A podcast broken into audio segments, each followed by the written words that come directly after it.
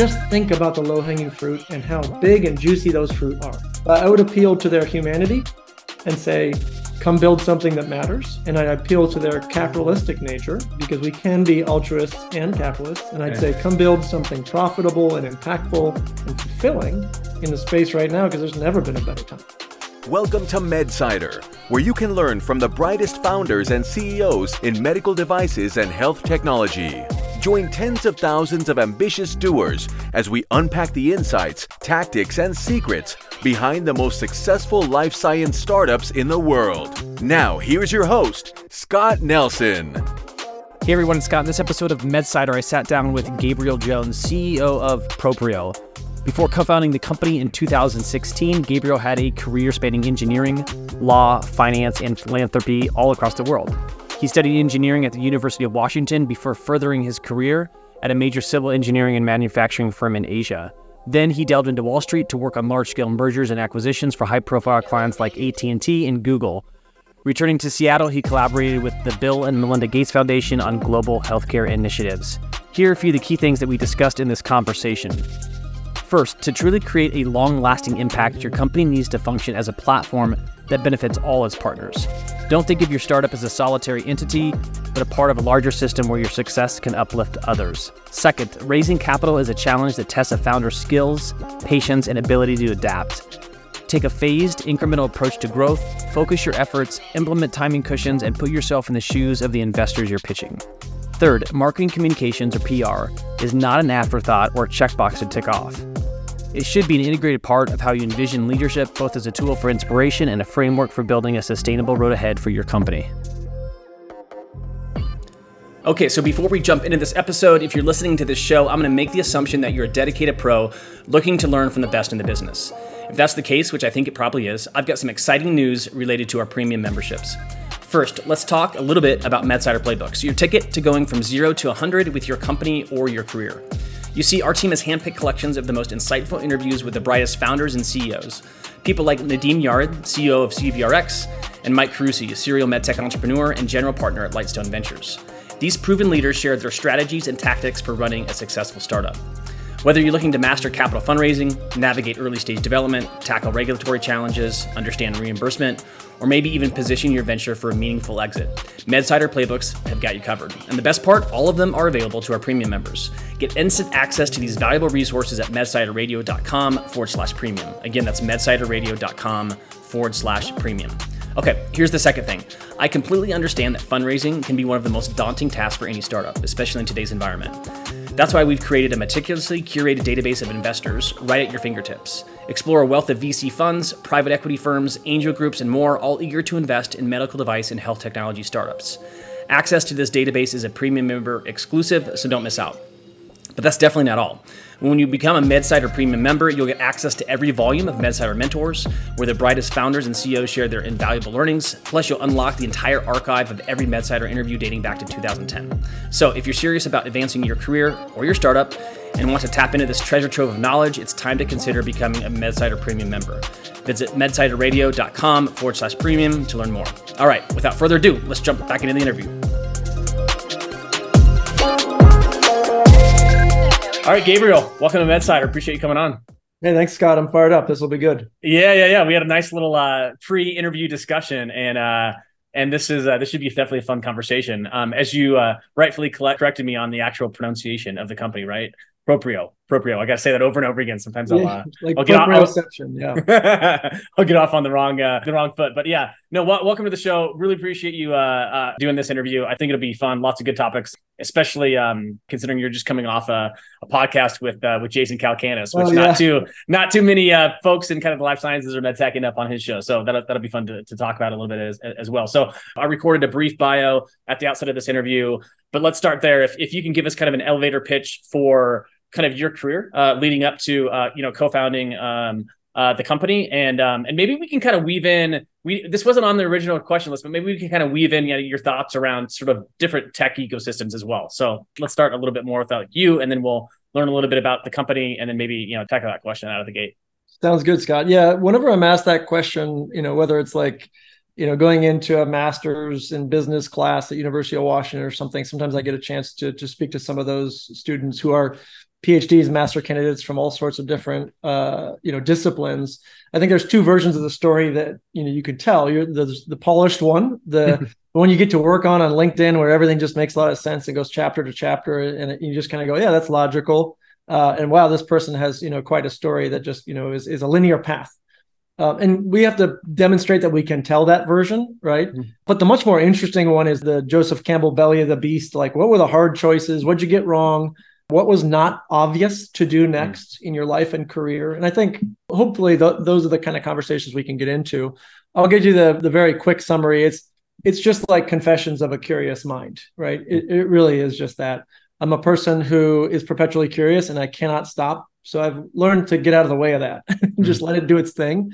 Uh, so the the super quick summary would be you know began my career in engineering in japan studied Japanese at a master's level in University of Washington. They had this amazing program where they taught mechanical, electrical engineering, and some computer science, all taught by Japanese professors. So every word is in Japanese. You're learning to do CAD modeling in Japanese, just really unusual program. And I was obsessed, so I, I studied really hard and competed with the Japanese uh, students who were in that master's program as well, and and you know did fairly well uh, as a result of that, went to Japan and worked for a very large engineering manufacturing firm. So why do that beyond just Japan's a very interesting place and culturally and historically amazing? I really wanted to fundamentally understand how are things designed, uh, engineered, manufactured at scale. So how do you do that? Just-in-time manufacturing, Toyota methodologies, they are literally the masters of that. And so I, I literally went to the largest uh, civil engineering and manufacturing firm in Asia, which is Taisei uh, Kensetsu and worked for them for a few years there as their only non Japanese employee. So you can kind of see how my mind hmm. works. Mm. I want to understand fundamentally how the systems work. And so I went from there to, all right, I want to understand how legal systems and governance work. So I went to Washington, D.C., of course, uh, worked in white shoe law firms and ran 100 person litigation teams and all that kind of good stuff, some exposure to Supreme Court, et cetera. So really trying to understand fundamentally how does a country and a system of laws. How, they get made how do they work such that they do work? And we can talk about how some things don't actually function. Uh, but sort of from there where do you go? Of course wall street right? I needed to understand how do things like companies and products and assets get bought sold valued transacted. So three years on wall street um, top law firm there buying and selling um, facilitating the purchase and sale of all these assets and companies so customers like or clients like AT&T, Google, and big manufacturing firms. So you kind of again getting a sense of how my brain works, right? Mm-hmm. Uh, not very satisfying to me personally to work on Wall Street for that much longer than three years. So once I felt like I understood that, it was time to tackle something else. And there was this question burning in my head, which was, is it possible to do well and do good? I just don't don't know. So I need to find out, right? And once I start asking myself a question like that, there's really no solution that is acceptable to quench that thirst, but to go try to do it. So came back to Seattle without really a plan, but focused on the Gates Foundation because I wanted to understand have they cracked the code on global programs to help people out of poverty, to get people access to healthcare on a global scale where the setting and circumstances in which they were born is not any longer relevant to what the outcome of their life is hmm. financially, in terms of the health care that they can get for themselves and their children. So that was the burning question. Uh, came back here, uh, was fortunate enough to, to finish a couple master's degrees at University of Washington, including an MBA as part of that. Somehow ended up working for Bill Gates in, at a bespoke team that worked for his private office, uh, basically on any special projects that Bill cared about. Don't ask me how I got that job. Interesting story. you know, kind of woke up one day wondering, all right, uh, people are coming to me to ask me, how things work in the world and how do we start companies and build products. And so a little bit of imposter syndrome led me to all right, if I'm really going to try to answer those questions for people who are asking me them because of the name on the business card and not mine, but but Mr. Gates, I need to go build something very difficult from scratch. So if you drew like a matrix or a graph and you looked at like very hard things that could be very impactful, uh, that most people are just too sane to go try to tackle, you know that's sort of what led to the founding of Proprio, which I'm sure we're going to talk about somewhat, and uniquely being focused in Seattle, as you mentioned, ecosystems. Again, look at that graph and up in the corner where technology, especially scalable technologies like software, and cloud computing. I mean, Seattle's the cloud capital of the world. We have all yeah. the major providers here, including two of the largest, Microsoft and Amazon, are right down the street from me. And so, what better place with a world class healthcare institution like University of Washington, which receives the second most grant dollars of any institution from NIH uh, after Harvard? It, you know, that's the perfect place to build something like this and to try to seed an ecosystem where technology and medicine could really intersect and amplify each other. Yeah, yeah. I uh, I want to get back to that question around kind of this this ecosystem, but before we go there, we could probably spend the rest of the conver- yeah, the, the discussion really talking about like your sort of progression, if for lack of a better description, kind of throughout your your journey is probably a better way to describe that. But one thing that you, mentioned is like um, this natural curiosity, right? This appetite. How how important is that uh, in the world of the entrepreneurial world, right? Um, do you think that's something that can be learned, or is it something that's just inherently there? Because I do think it's one of the it's uh it's it's probably one of the the the things that stands out most when I meet like really successful entrepreneurs is they they they're always just curious about a lot of things and they're not afraid to take swings. So I don't know, just curious, kind of hearing you describe kind of that that journey over the past you know 15 to 20 years. It seems like obviously that's an inherent quality that you have, but I wanted yeah. to get your take on it. Yeah, good question. So the, my perspective is there are levels to it, right? Mm-hmm. A lot of people perceive themselves as perpetually curious when you surround yourself with people who are like that, who are, let's say, a level five, level 7 mm-hmm. level, whatever it is, right? I'm just arbitrarily throwing out those numbers. But if you get yourself around a table full of entrepreneurs who are off the charts curious about things, their line of questioning, their listening ability, the really good ones, uh, and their ability to structure an answer mm-hmm. and walk through a story to what their current conclusion is. You know, to quote uh, Marc Andreessen, you know, strong beliefs weakly held. Hmm. However you want to approach that, they just exhibit those kinds of characteristics. So if you hang around them, you're going to pick that up, and you're going to get even more intensely curious about what they're doing or they're thinking, and you're going to question them. And not necessarily take hmm. all their conclusions as fact. You want to go and poke them and, and see how they got to that conclusion where they made a huge life decision to go found a company to solve this pernicious problem in whatever space, medtech or anything. And so you, you end, you end up finding yourself being more and more curious, and one thing begets the other. So you end up in that, you know, seven, eight, nine, and 10 mm-hmm. level of curiosity.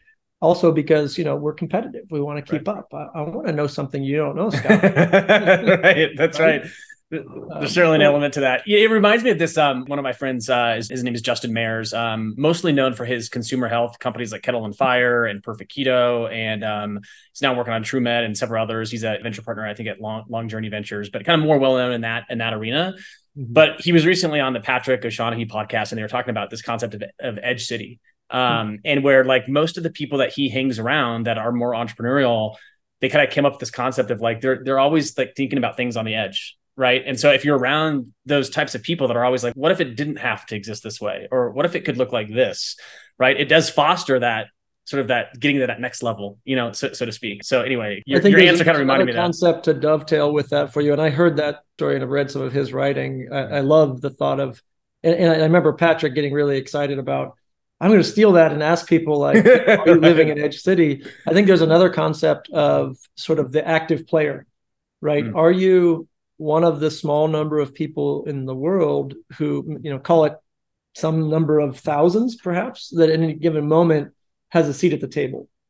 You know, and as a kid who grew up, you know, very poor, food stamps, getting kicked out of all sorts of, you know, housing and and so on. So not not a unique story. A lot of people have grown up like that, um, but just that sense of you're never done.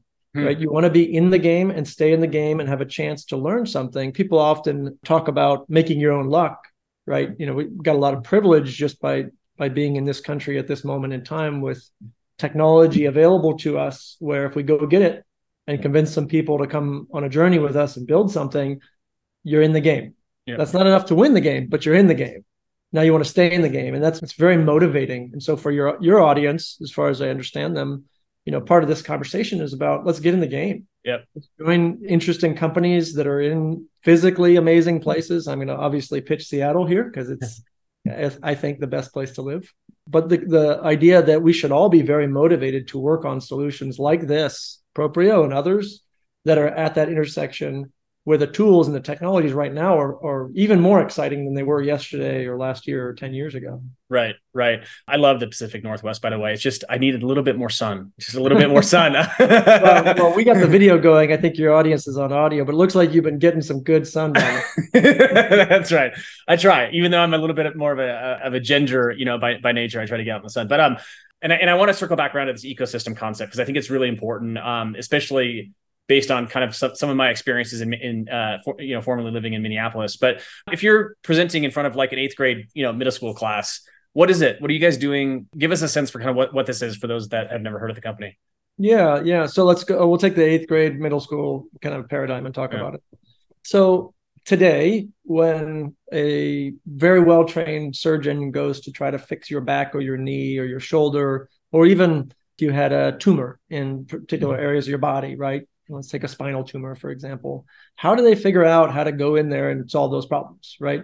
Because the goal of the surgery is not to go and put a screw in your back uh, or even to do a spinal fusion or a knee replacement. That's not the purpose. The purpose is to take the anatomy from you know your body from the conditions it's in maybe an injury a trauma a car accident or something got got you know kind of over time degenerated or got worse in your body and it's to take that back to a, the healthiest state we can get it into right? That's the sort of the, the before and after. A great analogy is i'm trying to get somewhere right? And i've got gps i've got google maps i've got all these great tools now.